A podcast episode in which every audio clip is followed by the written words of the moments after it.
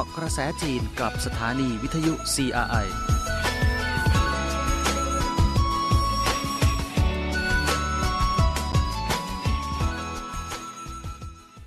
สวัสดีค่ะ ต้อนรับคุณผู้ฟังเข้าสู่เกาะกระแสจีน วันนี้คุณผู้ฟังอยู่กับดิฉันสิวัตราสินปสุธาดลนะคะสำหรับประเด็นข่าวสารในรอบสัปดาห์ที่น่าสนใจนะคะ ที่เกี่ยวข้องกับประเทศจีน สัปดาห์นี้มีหลายเรื่องด้วยกันเลยค่ะ มีทั้งเรื่องของการตลาดนะคะ มีเรื่องของตัวเลขการเติบโตของธุรกิจของจีนในหลายประเภทด้วยกัน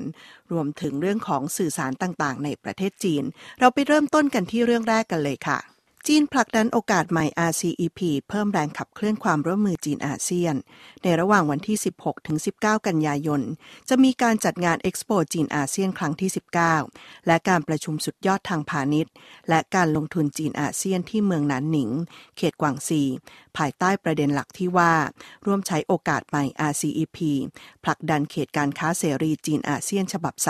3.0 ปีนี้เป็นการเริ่มต้นความสัมพันธ์แบบหุ้นส่วนเชิงยุทธศาสตร์รอบด้านจีนอาเซียน เป็นปีแรกที่ความตกลงพันธมิตรทางการค้าระดับภูมิภาค หรือ RCEP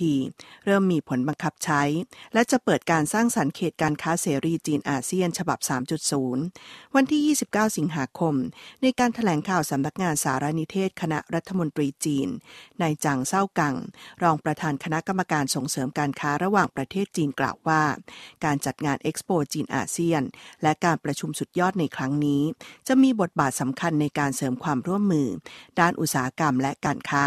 ระหว่างจีนกับอาเซียน ภายใต้สถานการณ์ใหม่ และการสร้างสรรค์ประชาคมที่มีอนาคตร่วมกัน ระหว่างจีนกับอาเซียน ให้มีความแน่นแฟ้นยิ่งขึ้น การจัดงานเอ็กซ์โปจีนอาเซียน และการประชุมสุดยอดในครั้งนี้ จะเน้นประเด็นสำคัญ และความโดดเด่นในความร่วมมือระหว่างจีนกับอาเซียน รวมถึงการขยายความร่วมมือกับประเทศอื่น ๆ ในกรอบ RCEP เช่น ญี่ปุ่น และเกาหลีใต้เป็นต้น ยอดการค้าจีนอาเซียนโต 13.1%ในช่วง 7 เดือนที่ผ่านมา วันที่ 29 สิงหาคม ข่าวจากงานถแถลงข่าวของสำนักงานสารสนเทศ คณะรัฐมนตรีจีนระบุว่า ในช่วงเดือนมกราคมจนถึงเดือนกรกฎาคมของปีนี้ ยอดการค้าจีนอาเซียนมีมูลค่า 544,900 ล้านเหรียญสหรัฐ เติบโต 13.1%เมื่อเทียบกับระยะเดียวกันของปีที่แล้ว สัดส่วนในยอดของการค้าต่างประเทศจีนเพิ่มขึ้น 15โดยจีนเป็นคู่ค้าใหญ่อันดับหนึ่งของอาเซียนติดต่อกัน 13 ปี ขณะที่อาเซียนก็เป็นคู่ค้าใหญ่อันดับหนึ่งของจีนอย่างแข็งแกร่งลีเฟยผู้ช่วยรัฐมนตรีว่าการกระทรวงพาณิชย์ของจีนแถลงว่า นับตั้งแต่ช่วงต้นปีนี้เป็นต้นมา จีนกับประเทศอาเซียนดำเนินการตามข้อตกลงหุ้นส่วนเศรษฐกิจภูมิภาครอบด้าน หรืออาเซบอย่างมีคุณภาพ เดินหน้าโครงการหนึ่งแถบหนึ่งเส้นทางอย่างมั่นคง ผลักดันโครงการเชื่อมต่อทางโครงสร้างพื้นฐานอย่างต่อเนื่องนื่อง และมีผลสำเร็จเป็นจำนวนมากจีนเตรียมเพิ่มความช่วยเหลือด้านมนุษยธรรมแก่ปากีสถาน วันที่ 29 สิงหาคม ในเจ้าลี่เจียนโฆษกกระทรวงการต่างประเทศของจีนถแถลงว่า จากเหตุอุทกภัยในปากีสถานได้ทวีความรุนแรงขึ้น และปากีสถานมีความต้องการความช่วยเหลือ ในการบรรเทาภัยพิบัติ จีนจึงตัดสินใจที่จะเพิ่มความช่วยเหลือด้านมนุษยธรรม ซึ่งรวมถึงเต็นท์จำนวน 25,000 หลัง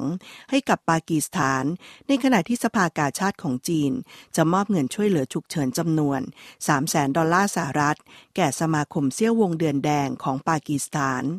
ในเจ้าลี่เจียนกล่าวว่า จีนและปากีสถานเป็นหุ้นส่วนความร่วมมือเชิงยุทธศาสตร์ในทุกด้าน เป็นเพื่อนแท้และพี่น้องที่ได้ร่วมทุกร่วมสุขนับตั้งแต่เกิดอุทกภัยในปากีสถาน จีนมีความห่วงใยในความปลอดภัยของประชาชน ในพื้นที่ที่ประสบภัยมาโดยตลอด และได้จัดส่งเต็นท์จำนวน 4,000 หลัง ผ้าห่มจำนวน 50,000 ผืน และผ้าใบกันน้ำจำนวน 50,000 ชิ้น ให้กับปากีสถาน ภายใต้กรอบความร่วมมือระเบียงเศรษฐกิจจีนปากีสถาน ในเจ้าลี่เจียนยังกล่าวด้วยว่า จีนจะไม่มีวันลืม หลังเกิดแผ่นดินไหวที่เว้นชวนในปี 2008 ปากีสถานได้เข้ามาช่วยเหลือทันที และจัดส่งเต็นท์ทั้งหมดที่มีอยู่ในสต็อกไปยังพื้นที่ประสบภัยทำให้ชาวจีนทั่วประเทศรู้สึกซาบซึ้งยิ่ง จีนจะยืนเคียงบ่าเคียงไหลกับพี่น้องชาวปากีสถาน ในการเผชิญอุทกภัยในครั้งนี้ ในเจ้าลี่เจียนเน้นย้ำว่า จีนจะกระชับความร่วมมือกับปากีสถาน ในการป้องกันและบรรเทาภัยธรรมชาติ การรับมือกับการเปลี่ยนแปลงของสภาพภูมิอากาศทั่วโลก พร้อมทั้งให้ความช่วยเหลือกับปากีสถาน มากยิ่งขึ้น ในการต่อสู้กับอุทกภัย และการฟื้นฟูหลังอุทกภัย ขณะนี้สถานทูตจีนประจำปากีสถาน และสถานทูตปากีสถานประจำจีนกำลังติดต่อองค์กรที่เกี่ยวข้อง และภาคส่วนต่างๆ เพื่อระดมเงินช่วยเหลือประชาชนในพื้นที่ประสบภัย โดยจีนหวังว่า ประชาชนชาวปากีสถานจะสามารถเอาชนะอุทกภัยในครั้งนี้ และสร้างที่อยู่อาศัยใหม่โดยเร็วธุรกิจ new high-tech ของจีนดึงดูดทุนต่างชาติมากขึ้นอย่างต่อเนื่อง ตั้งแต่ปีนี้เป็นต้นมาจีนส่งเสริมการปฏิบัติตามยุทธศาสตร์การพัฒนาเชิงนวัตกรรม และขยายการเปิดกว้างสู่ภายนอกมากยิ่งขึ้น ธุรกิจ new high-tech ของจีน ดึงดูดทุนต่างชาติมากขึ้นอย่างต่อเนื่องโดยสถิติระบุว่าช่วงมกราคมจนถึงกรกฎาคมของปีนี้ การลงทุนของต่างชาติในธุรกิจนิวไฮเทคของจีนเพิ่มขึ้น 32.1%เมื่อเทียบกับช่วงเดียวกันของปีที่แล้ว ซึ่งอัตราการเพิ่มสูงกว่าในธุรกิจประเภทเดียวกัน 14.8% 8%นักลงทุนต่างชาติกำลังเพิ่มการลงทุนกับเทคโนโลยีใหม่ และโอกาสใหม่ในจีน ยกตัวอย่างที่มณฑลเสฉวน Airbus เปิดโครงการบริการครบวงจรชีวิต ซึ่งมีการลงทุนกว่า 6,000 ล้านหยวนที่เมืองเฉิงตู โดยโครงการนี้จะให้บริการที่จอด เครื่องบิน การบำรุงรักษา การอัปเกรด และการปรับเปลี่ยน ตลอดจนการถอดและรีไซเคิลเป็นต้น นับเป็นโครงการบริการครบวงจรด้านแรก ที่ Airbus เปิดให้บริการนอกยุโรป ในมณฑลเหลียวหนิง มีการเปิดบริการโรงงานหลีตา เมืองเซินยาง ซึ่งเป็นโครงการอัปเกรดฐานการผลิตรถยนต์ BMW Brilliance ที่ใช้ทุนถึง 15,000 ล้านหยวน การบริโภคด้านสารสนเทศของจีนเพิ่มขึ้น 3.24 ล้านล้านหยวนในช่วงครึ่งปีแรกของปีนี้ เมื่อเร็วๆนี้กระทรวงอุตสาหกรรมและสารสนเทศของจีนเปิดเผยว่า การบริโภคเทคโนโลยีสารสนเทศในจีน เพิ่มขึ้นเป็นอย่างมาก มีการประดิษฐ์สร้างสรรค์ใหม่ และกระจายไปในด้านการบริโภคอย่างกว้างขวาง ขนาดการตลาดจากเดิม 2.8 ล้านล้านหยวนเมื่อปี 2014 พัฒนามาเป็น 6.8 ล้านล้านหยวน ในปี 2021 ครึ่งปีแรกของปีนี้ ยอดการบริโภคด้านสารสนเทศของจีนมากถึง 3.24 ล้านล้านหยวน เพิ่มขึ้น 6%เมื่อเทียบกับระยะเดียวกันของปีที่แล้ว การเพิ่มความเร็วและลดค่าใช้จ่าย ในด้านสารสนเทศ มีประสิทธิภาพสูง อินเทอร์เน็ตเคลื่อนที่การเติบโตรวดเร็วในการใช้ flow จนถึงปลายเดือนกรกฎาคม จีนมีลูกค้าใช้อินเทอร์เน็ตในการรับส่งข้อมูลคงที่มากถึง 566 ล้านครัวเรือน มีลูกค้าใช้บริการมือถือ 5G มากถึง 475 ล้านคน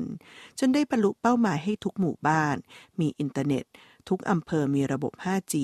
และทุกเมืองมีการรับส่งข้อมูลมากกว่า 1,000 เมกะบิตในช่วง 7 เดือนแรก อินเทอร์เน็ตเคลื่อนที่ของจีน มียอดการใช้งานเข้าออกมากถึง 146,300 ล้านกิกะไบต์ เพิ่มขึ้น 19.1%เมื่อเทียบกับระยะเดียวกันของปีที่แล้ว เนื้อหาสาระในการบริโภคสารสนเทศได้ขยายขึ้นเรื่อยๆ โดยมีการพัฒนาเป็นกิจกรรมใหม่ และรูปแบบใหม่ ในช่วงปีครึ่งปีแรกของปีนี้ สถิติด้านพาณิชย์สรุปว่า แพลตฟอร์มอีคอมเมิร์ซมีการไลฟ์สดรีวิวสินค้ากว่า 60 ล้านครั้ง มีผู้ชมมากกว่า 517,000 ล้านคนครั้ง เที่ยวบินขนส่งสินค้าระหว่างประเทศของจีนในช่วง 7 เดือนที่ผ่านมาของปีนี้ เพิ่มขึ้นเมื่อเทียบกับระยะเดียวกันของปีที่แล้ว เมื่อเร็วๆนี้กรมการบินพลเรือนแห่งประเทศจีนประกาศว่า เที่ยวบินขนส่งสินค้าการบินพลเรือนของจีน เริ่มดำเนินการกลับมามีความถี่เป็นปกติ โดยเฉพาะเที่ยวบินขนส่งสินค้าระหว่างประเทศ มีการเติบโตเมื่อเทียบกับระยะเดียวกันของปีที่แล้ว ระหว่างเดือนมกราคมจนถึงเดือนกรกฎาคมของปีนี้ เที่ยวบินบินขนส่งสินค้า รวมทั้งเที่ยวบินที่เปลี่ยนจากเที่ยวบินขนส่งผู้โดยสาร มีทั้งหมด 163,000 เที่ยว ในจำนวนนี้เที่ยวบินขนส่งสินค้าระหว่างประเทศมีจำนวน 117,000 เที่ยว เพิ่มขึ้น 1.8%หากมองจากดัชนีการผลิตรายสำคัญ เนื่องจากผลกระทบจากโควิด -19 ยอดการขนส่งทางอากาศในช่วงครึ่งปีแรกของปีนี้ เหมือนตัวอักษร V แต่กลับสู่ปกติในช่วงที่ผ่านมา ตั้งแต่เดือนมีนาคมเป็นต้นมา ยอดการขนส่งลดน้อยลง โดยเฉพาะในช่วงเดือนเมษายน ลดลงเหลือเพียง 4.2 แสนตัน หลังจากปรับปรุงด้วยกลไกคุ้มครองด้านโลจิสติกของคณะรัฐมนตรีจีน จนได้ขจัดปัญหาในด้านต่างๆ และมีการฟื้นตัวในช่วงเดือนพฤษภาคม ส่วนกรกฎาคม ยอดการขนส่งสินค้าและไปรษณีย์มีจำนวน 539,000 ตัน เพิ่มขึ้น 28.3%เมื่อเทียบกับระยะเดียวกันของเดือนเมษายน อุตสาหกรรมรถยนต์พลังงานใหม่ของจีนได้รับการพัฒนาอย่างรวดเร็ว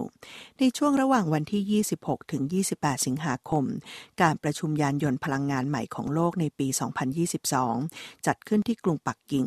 และมณฑลไหหลำ ทั้งรูปแบบออนไลน์และออฟไลน์ โดยมีผู้รับผิดชอบที่เกี่ยวข้อง ของกระทรวงอุตสาหกรรม และสารสนเทศของจีนกล่าวว่า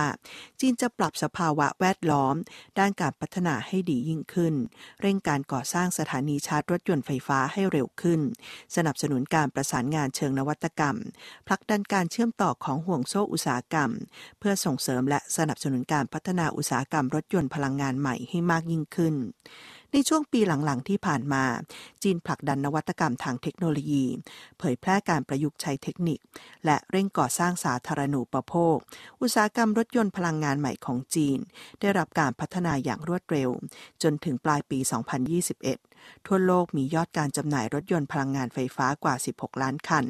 ซึ่งจีนมีสัดส่วนกว่า 50%ในช่วงครึ่งปีแรกของปี 2022 ยอดการจำหน่ายรถยนต์พลังงานไฟฟ้าทั่วโลก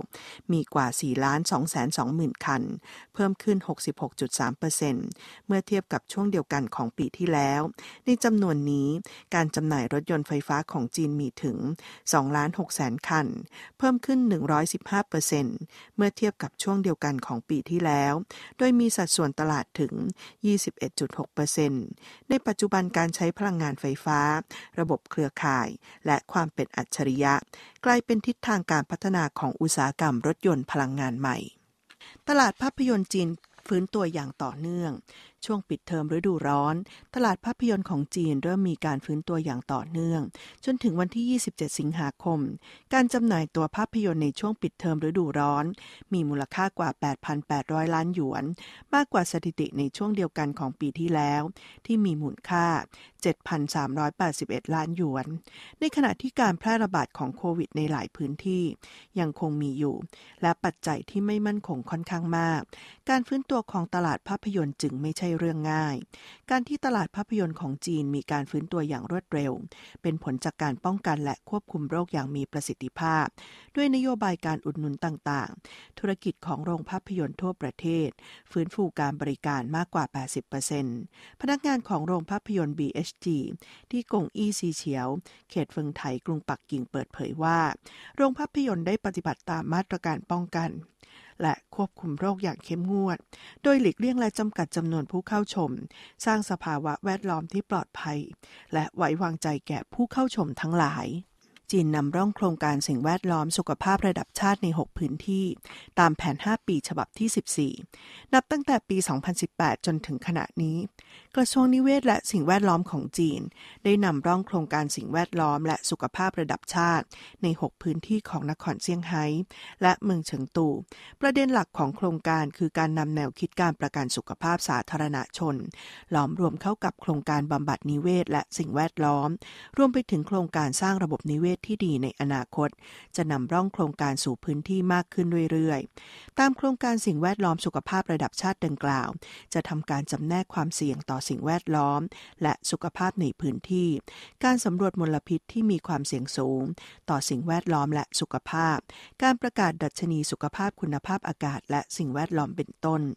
เช่นที่อำเภอหยุนเหอเมืองลี่ซุยมณฑลเจ้อเจียง มีการนำร่องประกาศดัชนีสุขภาพ คุณภาพอากาศและสิ่งแวดล้อม ซึ่งเป็นพื้นที่แรกของประเทศ โดยมีการประกาศดัชนีมลพิษทางอากาศ บวกกับผลการศึกษาระบาดวิทยา พร้อมให้การชี้นำทางสุขภาพสำหรับประชาชนทั่วไป และผู้ป่วยหลอดเลือดหัวใจ และระบบทางเดินหายใจ ให้แนวทางแก่สาธารณชนในการออกเดินทาง ตามหลักสุขภาพในช่วงแผน 5 ปีฉบับที่ 14 โครงการสิ่งแวดล้อมสุขภาพระดับชาติ จะขยายพื้นที่นำร่องสู่ 10 ถึง 15 พื้นที่ หวังเจี้ยนเซิงหัวหน้าผู้เชี่ยวชาญ ศูนย์วิจัยนโยบายสิ่งแวดล้อมกับเศรษฐกิจ กระทรวงนิเวศของสิ่งแวดล้อมระบุว่า การสร้าง Beautiful China ต้องมุ่งคุ้มครองสุขภาพประชาชน เช่นน้ำและแม่น้ำบางสาย ต้องดูสะอาดหมดจด แต่ในน้ำอาจจะมีโลหะหนัก ซึ่งเป็นภัยต่อสุขภาพของมนุษย์ และไม่ถูกหลักอนามัย ภาพรวมในการบำบัดสิ่งแวดล้อม หรือการปรับปรุงสิ่งแวดล้อมให้ดี เราไม่ควรหยุดแค่สิ่งที่ตาเห็นเท่านั้น หากควรใส่ใจและปรับปรุงเรื่องสุขภาพที่อยู่ และสิ่งแวดล้อมมากกว่าการสร้าง ในแง่ของ Beautiful China ก็ไม่ใช่การเสริมแต่ง ตัวจริงคือสุขภาพ ซึ่งเราควรดำเนินการอย่างจริงจังจากแง่ดังกล่าว ดินชี้ความร่วมมือในสื่อใหม่ จะสร้างความสามัคคีและมีกำลังที่เข้มแข็งยิ่งขึ้น วันที่ 30 สิงหาคม การประชุมสื่อใหม่แห่งประเทศจีนประจำปี 2022 เปิดฉากที่เมืองฉางซามณฑลหูหนาน ในหวงคุณหมิงกรรมการกรมการเมือง คณะกรรมการกลางพรรคคอมมิวนิสต์จีน หัวหน้าฝ่ายประชาสัมพันธ์ คณะกรรมการกลางระดับรัฐมนตรี ได้เข้าร่วมพิธีเปิดงานผ่านระบบทางไกล และกล่าวคำปลาศัยโดยเน้นว่า ต้องสอดคล้องกับความต้องการของยุคสมัย จับชีพจรการสื่อสาร เร่งการผสมผสานสื่อต่างๆ ให้ลึกซึ้ง มีความสามัคคีมากยิ่งขึ้น เพื่อระดมกำลังที่เข้มแข็งยิ่งขึ้น โดยเน้นว่า ต้องผลักดันการพัฒนาการกลมกลืนระหว่างสื่อต่างๆ สร้างสถานการณ์ใหม่อย่างต่อเนื่อง ต้องยืนหยัดทิศทางชี้นำที่ถูกต้อง และมีเนื้อหาสาระ ต้องเป็นกระบอกเสียงแทนยุคสมัยอย่างมีชีวิตชีวา และสื่อสารเสียงแห่งยุคสมัย ต้องผลักดันการปฏิรูปและประดิษฐ์คิดสร้าง สร้างแนวคิดอินเทอร์เน็ต กระตุ้นพลังการพัฒนาที่กลมกลืนกันอย่างเต็มที่ ต้องเน้นการบริหารตามหลักวิทยาศาสตร์ผลักดันการร่วมสร้างร่วมบริหารและร่วมใช้ ร่วมสร้างบรรยากาศโปร่งใส และสะอาดในโลกอินเทอร์เน็ตจีนเตรียมจัดแสดงเครื่องบินขนส่ง Y20 ที่งานแสดงการบินนานาชาติยุโรปวันที่ 29 สิงหาคม โฆษกกองทัพอากาศของจีนเปิดเผยว่า เครื่องบินขนส่ง Y20 ที่จีนพัฒนาขึ้นเอง จะจัดแสดงที่งานแสดงการบินนานาชาติในยุโรปเป็นครั้งแรก โฆษกกองทัพอากาศของจีนกล่าวว่า เครื่องบินขนส่ง Y20 ได้บินไปยังจุดหมายปลายทางต่างๆ ในเอเชีย แอฟริกา ยุโรป และโอเชียเนีย ในช่วงไม่กี่ปีที่ผ่านมา โดยได้ส่งมอบวัคซีนป้องกันโควิด -19 ไปยังต่างประเทศ เพื่อต่อสู้กับโควิด -19 และได้นำความช่วยเหลือด้านมนุษยธรรมไปยังประเทศต่างๆ เช่น ตองกาและอัฟกานิสถาน เครื่องบินขนส่งวาย20 มีพิสัยไกล และบรรทุกสิ่งของได้มาก เป็นพาหนะเชิงยุทธศาสตร์ และมีความทันสมัยของกองทัพอากาศจีน อุตสาหกรรมการทหารของจีนออกร้านในนิทรรศการความมั่นคงด้านการป้องกันประเทศของไทยปี 2022 วันที่ 29 สิงหาคมที่กรุงเทพ เปิดฉากนิทรรศการความมั่นคงด้านการป้องกันประเทศของไทยปี 2022 โดยสำนักงานวิทยาศาสตร์เทคโนโลยี และอุตสาหกรรมด้านการป้องกันประเทศแห่งชาติจีนนำผู้ประกอบการการค้าทางทหาร 4 ราย มาร่วมออกร้านในนามของอุตสาหกรรมการทหารของจีนโดยนิทรรศการนี้มีผู้ออกร้าน จัดแสดงจำนวนกว่า 300 ราย จากกว่า 30 ประเทศและเขตแคว้น โดยพื้นที่จัดแสดงของประเทศจีนมีขนาดใหญ่ถึง 480 ตารางเมตรในจี้เวยรองประธานกรรมการบริษัท China North Industrial Corporation จำกัดระบุว่า ผู้ประกอบการของจีน เห็นความสำคัญของนิทรรศการความมั่นคง ด้านความปลอดภัย และ การป้องกันประเทศ ซึ่งจะส่งผลต่อตลาดเอเชียตะวันออกเฉียงใต้ และกว้างไกลกว่านั้น อาวุธที่ China North Industry Corporation นำมาจัดแสดงในครั้งนี้ ครอบคลุม 3 เหล่าทัพ มุ่งสร้างเสริมระบบแสนยานุภาพ ให้กับลูกค้าทั้งหลาย โดยสำนักงานวิทยาศาสตร์เทคโนโลยีและอุตสาหกรรมด้านการป้องกันประเทศแห่งชาติจีนระบุว่า เนื่องในโอกาสครบรอบ 10 ปี จีนไทยสร้างหุ้นส่วนความร่วมมือทางยุทธศาสตร์รอบด้าน การมาร่วมงานในครั้งนี้ มีความสำคัญต่อการยกระดับความร่วมมือ ความมั่นคงด้านการป้องกันประเทศ ระหว่างจีนกับไทย ให้สูงขึ้นอีกขั้น